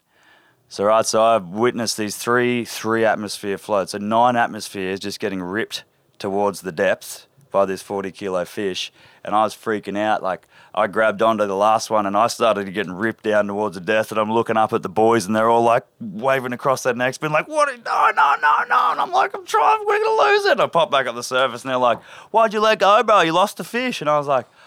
Really? I thought I was about to drown. They're like, you were definitely about to drown. That was the dumbest thing we've ever seen. and I was like, I was like, shit, what, what? And they're like, look, we're all going to get back in the boat now, and those floats are going to pop up somewhere. Then we jump back in, we fight the fish. Then after it's all tired and shit, I was like. They're like, Benny, you're 70 kilos of nothing, brother. You're not going to stop that. And I was like, shit. And then just like the, the next level of then the boys all getting on the float line and taking time to rip this thing up and keeping it off the sharks and two dudes diving down, warding sharks off, another guy putting a second shot in, bringing the first one in the boat was literally the loudest I've heard five dudes ever cheer ever. And yeah, and then it just turned on, and then we got two, and then three, and then the back to basics boys both got another good one. So, um, yeah, it was just It that- ended up being a sick trip. it ended up being a sick trip, and we ended up back on the dock with all the Samoans, and they're waving all the big dog tooths around. We were like king of the village for a night or two. Yeah, yeah. The chief got all these for everyone to come around, and we cooked up a huge feed. But that's diving. Oh, yeah. So like the day before, right? So they knew that we were like filming, fishing, and like we got a bunch of good species to them. But each day on the dock, there'd be more and more Samoans ready for like to get a feed off us. And by the fifth day, the day before we got the big dogs, um, there was like half the village down there. and we were like, to, to tour, the captain was like, how funny would it be if we just tell them we got one fish and watch them share? And I was like, oh, how about that surgeon we've had kicking around the bilge for like six hours? So I was at the front and I was like, oh, this is the only fish we got. And they're all kind of like, awesome. And we're like, what? And we gave it to them. We were like, oh, no, we're joking. And before we could even show them the other fish, they've started ripping it apart and just eating the dog raw straight off the straight off the jetty. And we were like, oh, that's been in the petrol bilge for like fucking eight hours. And we're trying to get it back and they wouldn't let us get it back off them. And then like we were showing them all these other fish and they were like, wait. Just to finish their surgeon first before they'd received like the trout and the long nose and the dog tooth. But actually, oh, we didn't have doggies that day. But yeah, they'd surgeons, man, they love them. And tiny coral trout. The smaller the better, they reckon. yeah, yeah. man. There's one time we we're drifting and the the skipper he was fishing the whole time. He was awesome. He's actually an ex priest. Yeah, right. Which makes the next sentence a bit weird. So he caught the smallest coral trout I've ever seen caught on a hook. And as we were on the boat, and we were like, "Oh, you're gonna chuck that back?" He's like, "No, no, no. This is the best." and we were like, "Mate, that thing was born yesterday." And he was like, "Yeah, born to die." and then we chucked it back, and he was off us for the rest of the day. He was like, "You need to go get me one that size." And we're like, "We're not shooting a trout that small." And he didn't get one for the rest of the day, and he was off us. He didn't even sit with us for dinner. He went and sat with the rest of the, the local boys at the little oh, farlow. Some sometimes like you see it with different people, like they they they don't have that same idea of like, hey, we'll let a fish get to a certain size because it's had a chance to breed. It's kind of like they just know what they like to eat, and yeah, yeah. If it's yum, they'll bang it. Mm, But yeah, Ross, like Ross, you, eh? yeah, kind of like. Facts. Say less. Say less. Your brother got you there, Benny. Clean. He got you. Yeah, mate. Um, you boys are a good laugh. Um, funny stuff over the years. What's something that stands out? Maybe from a trip like this. Something funny from a trip like this. Oh, I've got. Oh. Any poo stories? Oh, oh, I don't know. You, you got to know. 'em. oh, so many poo stories. Yeah, give me a good poo story. I love poo stories. Oh, Maddie's got a good poo one. My favorite. Okay. Anyway, so as you do, you clog toilets and boats from time to time. Pretty delicate plumbing. We've got propeller blades that force our poo down the toilets and do the bits and bobs and the things. So everyone's gone diving, and they have left me with a toilet bowl completely full to the brim with shit. when we say, if you fuck it, we will fix it, we mean it. Because whoever this individual was has got that toilet brush. They have not done any courtesy flushing. They've put heaps of toilet paper down the toilet, heaps of poo, and then just use the toilet brush to jam it in as hard as they possibly can. Probably with a stabbing and pushing motion. So, the propeller blade will not spin whatsoever. You press that button, all the lights dim. Basically, the whole boat tries to shut down. I'm like, fuck, there's only one way around this. Toilet's so full anyway, even cutting off the water, a little bit of water in the pipe, you press the button, toilet overflows, there's shit water all over the floor. Right, everyone's diving, they've all avoided this, good for them. Here's me with my two yogurt containers from breakfast, shoveling poo water out of this toilet, running it across the floor into the other toilet to try make less poo water for myself to contend with. I think I did about six runs before I scooped as much as I could, and then I've gone to pull the macerator apart. What you guys might not know is a macerator is the propeller blade that sits in the toilet and grinds up all your things into little bits before it goes into the black tank for treatment. And so I've pulled the macerator off the back of the toilet. The remaining poo water's gone all over the floor as it does, and the macerator's completely chockers with shit. So I've got gloves on pulled all the shit out of the macerator, all the hair, all the detritus, all the crap that you can think of, yeah, all the yucky things. And I've made the bold mistake of testing the macerator before I put it back in the toilet.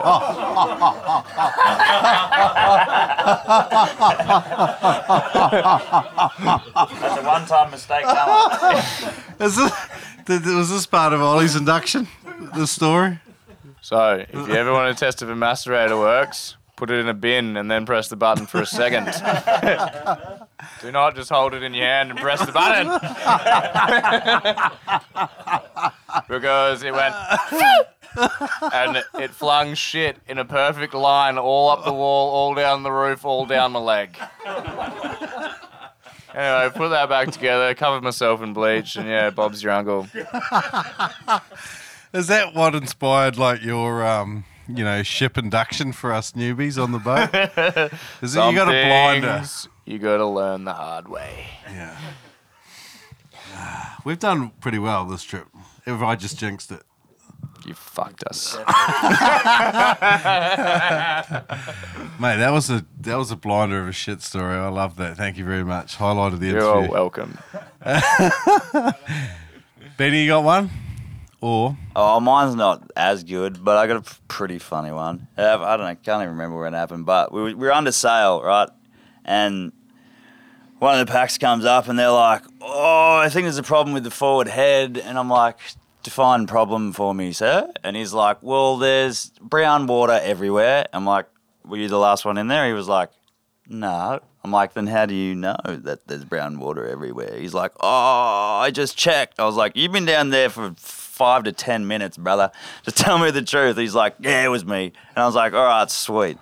So I come down and open the door, and like it is like a ship's door opens up and there's like a little bit of gap, but like this boat is tilted over and there's like almost knee deep of brown water sitting in this thing, and we're sloshing around. And like these boats tip over 45 degrees, so I've got one foot on the wall, one foot on the floor, in the shit water, trying to work out why the toilet's overflowing. It's been set This is to the point where you just forego the gloves and put your mask and snorkel on, isn't it? Yeah, I probably should have done that to be honest. But no, I, I actually didn't even grab gloves. I didn't have time. There's just shit starting to like, oh. Anyway, so I got straight on it, flicked the thing back to overboard, and just started pumping and pumping and pumping. I was dropping all this brown water back into the toilet, and finally got it all down, and then bleached the whole thing under sail on a 45 degree angle, and got everything ready to go. And then like I looked down, and right next to me is the the the the bin bag that's been floating around next to me the entire time. And someone's dropped a huge bin poo in the bin. so after cleaning all this grey water and finally boozing myself, I pick up and there's a poo in the bin. And I'm pretty sure it was the dude that clogged the toilet, tried to unclog it and put the poo in the bin. And haven't. Happens, happens way more than you think. It's actually a joke we have. We could bin poo, bin poo. And is it always the newest crew member that has to deal with? That was me this time. I've been here forever. But yeah, ah. us- usually it's a good induction because, you know, then you can work out if they want to stay on the boat or not because that'll happen. Yeah, yeah, yeah. Jeepers, it's two blinder stories of that sort of experience. I guess if you have ambitions to work in that field of career, like maybe just come work on one of these boats. The most impressive one that I had was actually on a children's charter. I don't know I should be saying this. I don't know, it was like uh, young kids, 13 year olds, and uh, broomstick, not condor, and there's a toilet right next to the main companionway. And there's all the boys crowding around the toilet. It's the last thing that you want to see in a kid's charter, and they're all laughing and pointing. And I'm like, all right, you little whippersnappers, get out of the way, get out of the road, move, move, move, move, move. And I look in the toilet, and honestly, I was just impressed. I was just impressed. There was the largest turd in the toilet, and it was dark, like black in color. And it was sitting perfectly like a T piece over where it was meant to go down. So there was no physical way that this poo could flush down. You press the thing, it just spirals and just spins around like a compass trying to go down the drain. So, what do you do? Put a glove on, throw it out the window.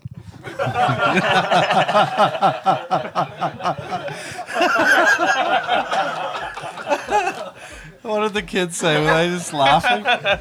Nah, nah, I closed the door they didn't see.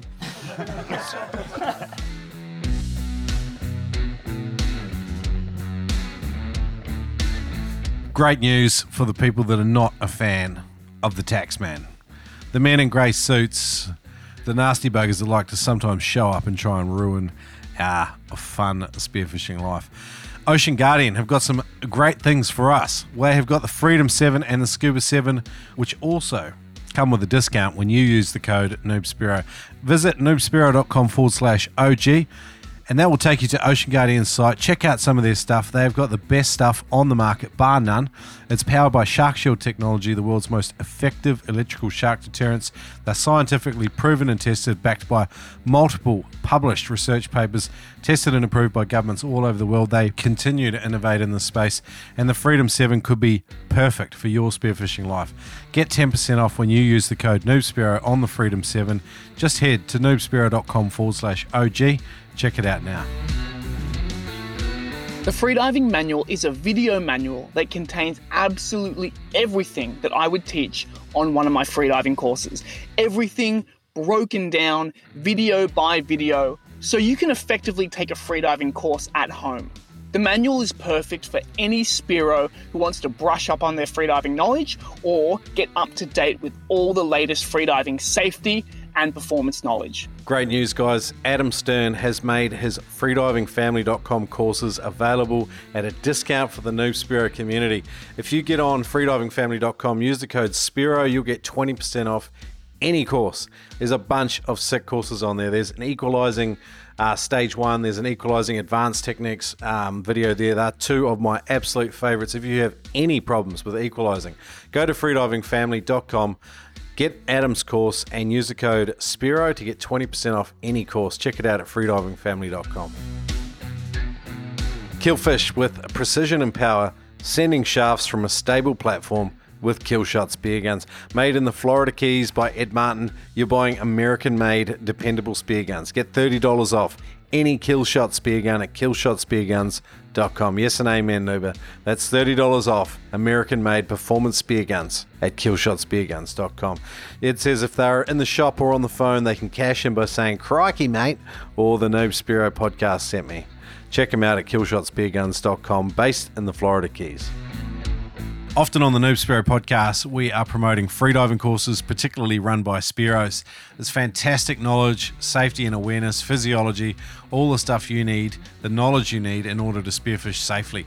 Um, but even better, if you, and particularly if you're in the southeast Queensland corner, come and do a spearfishing course with me. I run them over on North Stradbroke Island. You can check them out at spearfishingcourses.com.au. Up right now, there's beginner courses, intermediate courses, and I run them with frothers, and we just have an absolute blast. Check it out, spearfishingcourses.com.au. Come and join me.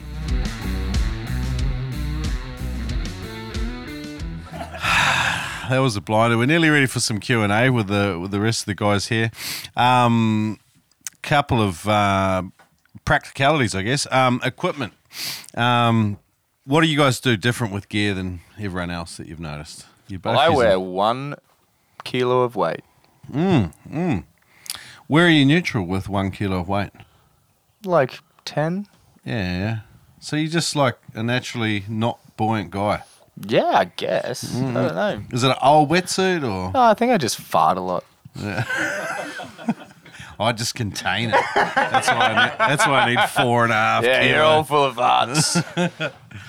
Benny, you, you guys both use green bands, don't you? Oh, well, Matty just tied them up before this trip, actually. Um, but I, I don't know. I just I find that I I just carry minimal kit, to be honest. Like, oh, just one kind of set of everything, extra shaft, mainly the- the only thing. But I just like to travel as light as I can. I know that a lot of people here have come up from a long way and they've brought a lot of gear, but the almost the less the less stuff you need to get fish is almost more impressive in my opinion. Mm. And I've always considered that. Like the less amount of money that you've spent to get a fish makes it more impressive than, you know, some dude on a two hundred fifty thousand dollar boat going and getting one tusky with a fucking five thousand dollar gun. Mm. You know, I mean the dude out there in a tinny with a buddy Rob Allen tuna and a borrowed old surf weddy smoking kingies, like that to me, that's that's proper spearing. That's going hard with the least amount of gear you've got. But that being said, I got a nice wet area, a good gun and everything. But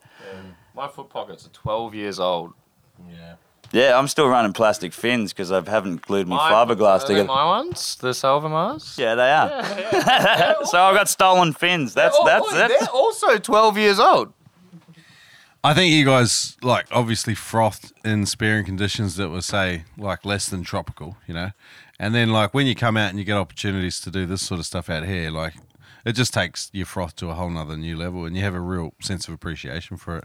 Oh, 100%. Like this trip was not easy diving. We're out there 25, 20, 35 knots, fair bit of current sometimes, but yeah, the sea state was up and I don't know, I just think that when it's gnarly, you appreciate the fish more. You know, if it's glamour glass out and you're smacking heaps of good fish all the time, sometimes it feels a bit easy. Let's go backwards and forwards a couple of times, boys. Just give out some of like your tips for. Let's just start with new divers, and then maybe tips for intermediate divers to keep keep improving. Righto. New divers, uh, time in the water, practice equalization. My best tip for new divers is equalize on the surface before you actually dive. Like as soon as your ears are in the water, do your Valsalva technique, pop them ears and equalize often, frequently as you go down. That's going to help you out heaps. If there's any pain anywhere, any discomfort, just go back, try again. And I guess my biggest one for beginners would be to don't be a surface spearo. You uh, know, it's good to good to hunt ground and hunt fish, but a lot of times if you see a fish and you dive at it 45 degrees angle, that fish is going to look at you like a bomb coming from the sky and be like, I do not want to be here anymore. So one of the best things you can do when you begin is to try get to the bottom before you start hunting. And that it's going to maximize your breath hold. You're going to look way less scary to the fish you're trying to approach yeah, and just you're generally going to be better because like the fish, like we were talking about earlier, Shrek, like that when you're on the bottom, they don't see you as a hectic as a predator if you're in the mid water, like coming down at them. And um, yeah, to just slow it down, get to the bottom, slow it down, and just take your time. Oh, and I guess, yeah, that's probably my, my best tip. Nice. Uh, one of my tips uh, might not work for everyone, but definitely works for me. Um, I like to try kick my mammalian dive reflex in nice and early. So basically, as soon as I get into the water, I take myself for a dive. Um, I don't do a deep dive or anything. I maybe just dive down to 10 meters. That's personally a nice dive for me. Might be four meters for you. Um, and then I just like to sit there until I feel a little bit uncomfortable and yucky and want to breathe. And then I go back to the surface. And that makes me feel more comfortable in my dives to come um, because I don't want to see a fish and then drop down and have that first early initial uncomfortable dive. I want to get it out of the way, get it out of my system, and tell my body, this is what we're doing. I got one more. I think another thing that a lot of new spearos tend to not do is to to like to dive without the intention of shooting fish is really good for your hunting. Because if you go down there and you just be a placid thing in the ocean and you see how fish react to you, to other things that you do without not a gun in your hand, just watching fish and trying to get close to them, that's a great way to get close to fish with a gun in your hand mm, mm. and you're not going to be keen to just pop this random shot because you've seen something awesome, and you're going to be way less flustered because you you don't have a kill machine. You're just there to observe. Some solid gold there, fellas. Yeah. Go for a good dive and you'll get a good fish. Always put your emphasis on this is going to be a sick dive, even if I don't get a fish. Yeah, and getting closer to a fish rather than powering your gun up heaps and taking long shots is obviously a great way to get better at spearing. Love it, boys. Um, bef- last question before we get to um, Q and A with all these guys. It's a it's a philosophical one, so have a think about it if you need to and pause. But like in one or two sentences, what does spearfishing mean to each of you? I think it's one of the most impressive things that a human does. To be honest, I think it's like it almost takes over as a way of life. Like when I moved up to the north, I needed someone to replace surfing because like surfing's like you get up every day, you surf, you surf in the arvo, you're constantly checking the conditions. Spearing's the same. It's like for me, it, it is. I don't want to say it's a bit of a way of life. You know, you're constantly checking the weather. Once you get addicted, and you see those patches of like nice little neap tides with bugger all wind, and you just get super excited. and You want to go out there and get it, and then like I don't know, it's an addiction. That's the word I'd use for it. It's addictive because you're constantly getting better. You're pushing yourself deeper. You got new species, and then you know once you get to a certain level, you just want to teach other people because ah, it just helps so helps in so many other aspects of your life, like being able to control your breath, being able to know that you've got the guts when push comes to shove and a situation gets hairy. Yeah, so an addiction, but a good one. That was sick, Ben. Awesome, Matt. Honestly, I just like diving and spearfishing for all aspects of it just kind of takes you away from your day-to-day life. I find diving and spearfishing to be like kind of a bit of a mental temple as well as a wrestle with yourself. Um, diving is largely mental. Like it's breaking down your own mental barriers and seeing what your body can achieve. And personally, being down there when you do a good dive, everything else shuts off and it's just you in that moment doing whatever you want to do in that moment. Nothing else really matters. And that's something special that I don't really think you get too many other places. Um, so, yeah, as Benny said, is really addictive. And you do start chasing more and more little hangs and spots, and you're always on that weather radar. So, yeah, checking maps. Yeah, it's a hobby, it's a passion, it's addictive as hell, and it is a really good time. And you get to feed yourself in one of the most sustainable ways that you possibly can on the planet. You get to see your environment, hunt your fish, be way more selective and sustainable than the vast majority of the populace out there. So, yeah, mm. it is uplifting, refreshing, really good for the soul. That was awesome, boys. Both of you were very shit at doing it in one or two sentences, though.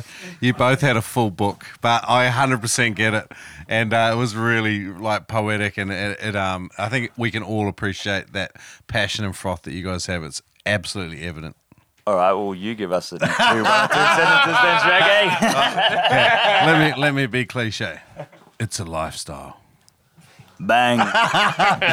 Nah, um, awesome, boys. Hey, where can um where can people come and find you, Ben? You've got a YouTube channel, Ben Crisp. Uh, yeah, you can find me Benny Crisp on Instagram, YouTube. I've been a bit slack for the last couple of years because I've been doing a lot of filming for other people. Like Back to Basics took a lot of my steam out of my sails, doing a couple episodes for them a week made it really hard to do it for me. But if you jump on my channel and tell me you want some new videos, I will pump them out for you. Nice, nice. There you go. Benny Crisp on YouTube and Instagram. And Matt? Um, on Instagram, I am known as the Deep Sea Wangler. if you want to know why, that's a story for the campfire and a few beers. The Deep Sea Wangler on Instagram. All right, let's get out to some of these cool people that have been out on this trip with you guys and enjoying your hospitality. Um, Hans, who wants to ask some of these boys some questions? Uh, what are your boys' favourite species to eat? And how would you prepare it? Spanish mackerel, and it doesn't even matter, bro. you eat that shit off the bone, you put it in ceviche, you cook it on the barbie, whatever you want. I don't know. Chop it up, dry it out, put it in powder, snort it. Spanish mackerel is the bee's knees, the duck's nuts. Uh, yeah, that's up there for me. I've probably got a split right down the middle, somewhere between largemouth nannygai. I think that goes pretty hard in every single way that you can cook it, and it's like pretty elusive to catch, and ah, it's just yum. And then secondary would be like saltwater barramundi cooked scale down on the fire, bang. Ooh, I've seen the boys do that. Yeah, that's that's where I learn it. Yeah, yeah. but yeah, it's so good because they got the big scales and stuff. It just holds the heat so well. Tusky up there as well, straight on the fire with the big scales. Anything on the f- fish on the Anything on fire, the fire. bang. Do you yeah. add anything to it, like just salt or Oh, butter or it's anything? salt, lemon, garlic, in the guts. pepper. Yeah, right. Yeah, stuff the Wow. guts up if you want. Yeah. Thanks for that question, Evan. Awesome. Any, who's next? What do you reckon the most underrated fish is out of here on the reef? Shark Mac.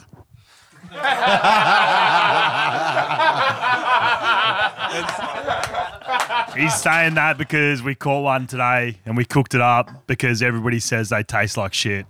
Honestly, tastes like Spanish mac. I love it. Good question. And he's only Sam. mad at me because I made him chum a really big one to try get some Spanish.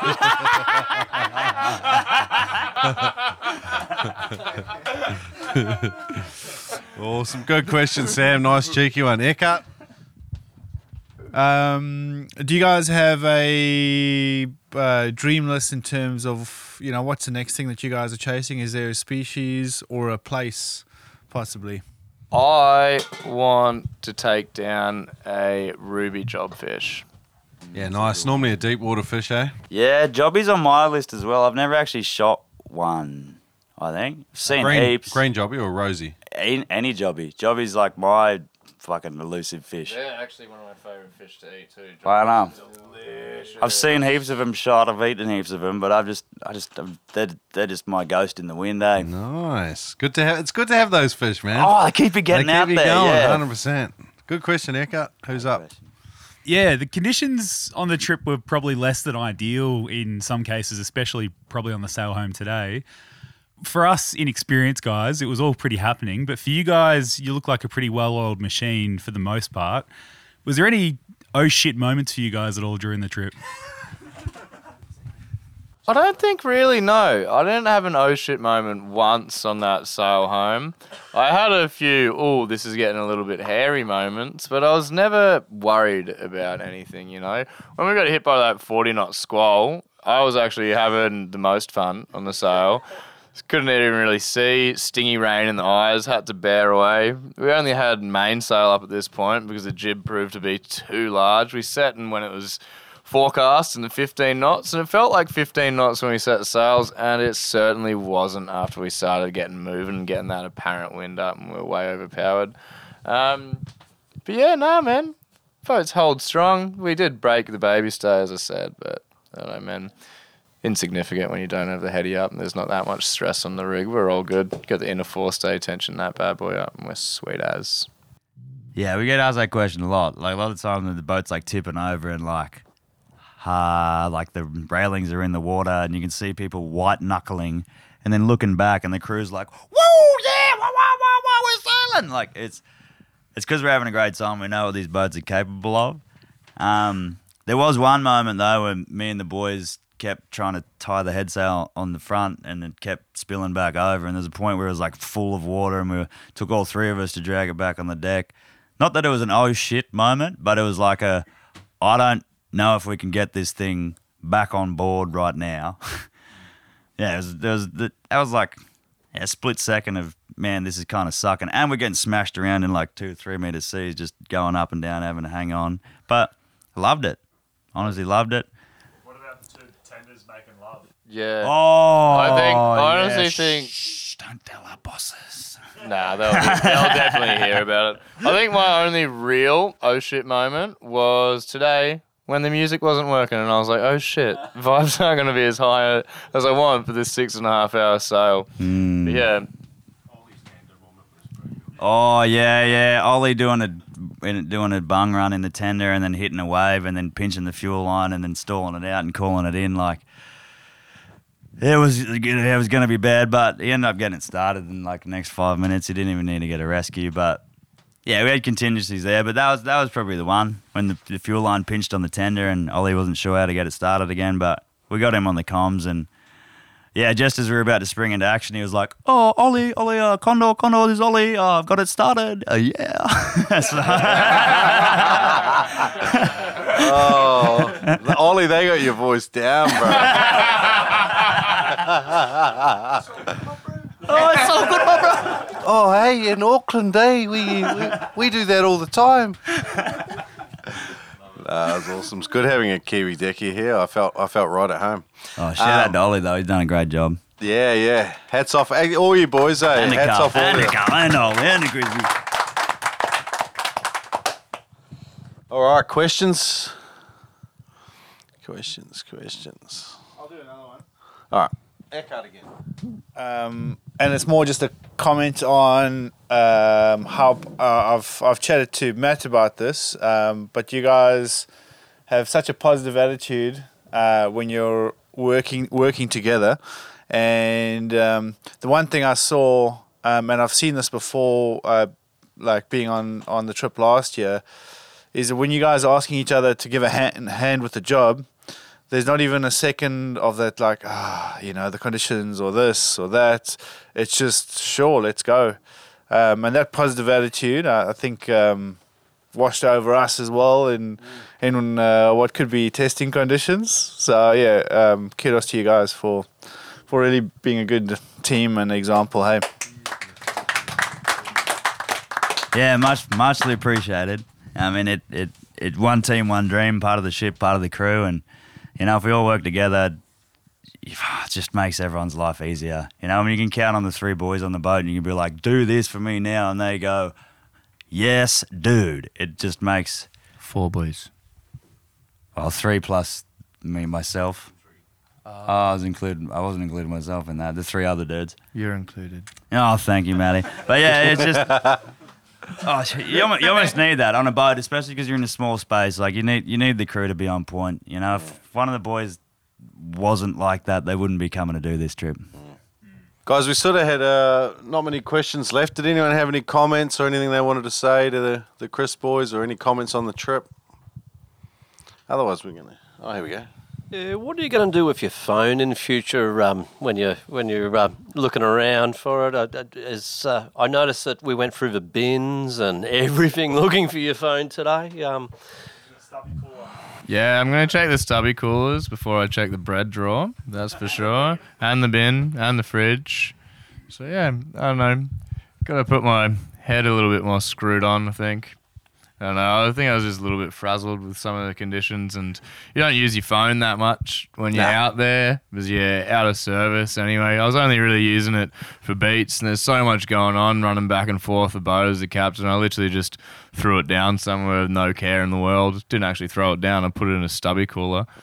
Absolutely. It feels good to put your phone down, and when you're out here, eh? Like all of us kind of breathe a sigh of relief. Like we're away from families and stuff, but it's nice to have that sort of escape from the real world, if you like. And like we're out here to spare and kind of get some good mental health vibes going anyway. So putting the phone down somewhere and forgetting about it is probably what all of us should have done. But just remember where we put it. yeah, that's it. yeah, thank you all for getting down deep and searching for me. I was ah. very, very thankful for oh, that. Boys, like like all of us have sort of said, we've had a magic time, eh? Um, thanks so much, and um, I'm coming back for sure. Yeah, I just want to say a big thank you to all you guys too. Like they were pretty testing conditions for a lot of people that haven't dove anything like that before or sailed anything like that before. So I didn't really even hear one complain about anything. And and now we got good fish. At least we had good viz, and everyone got decent fish. It was yeah. We, tried really hard, and to hear that you guys loved it, it, it means a lot.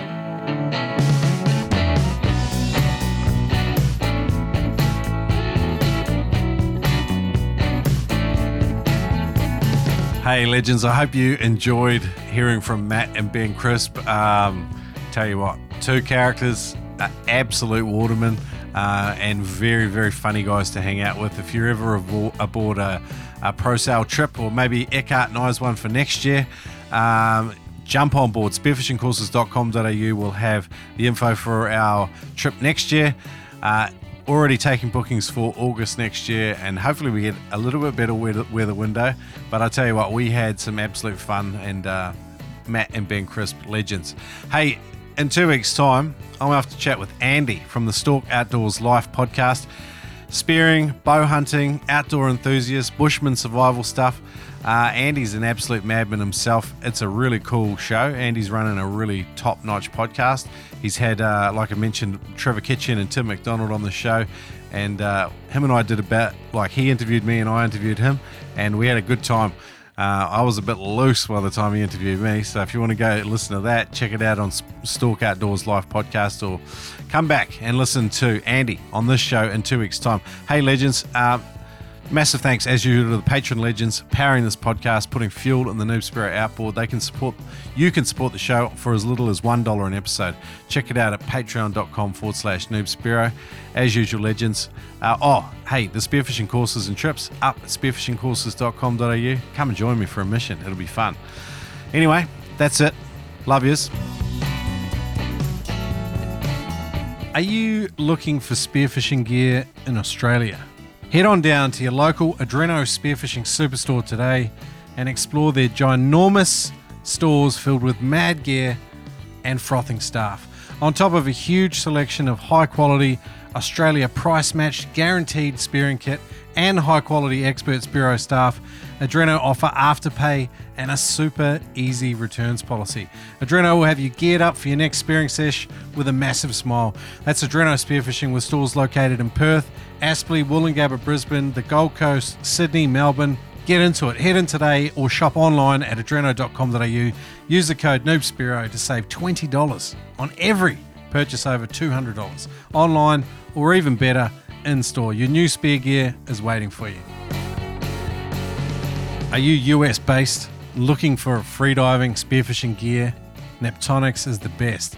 Their online website so easy to use. If you've got any questions, Jerry and the team answer questions via phone, email. Anyway, they've got an easy contact form on the site.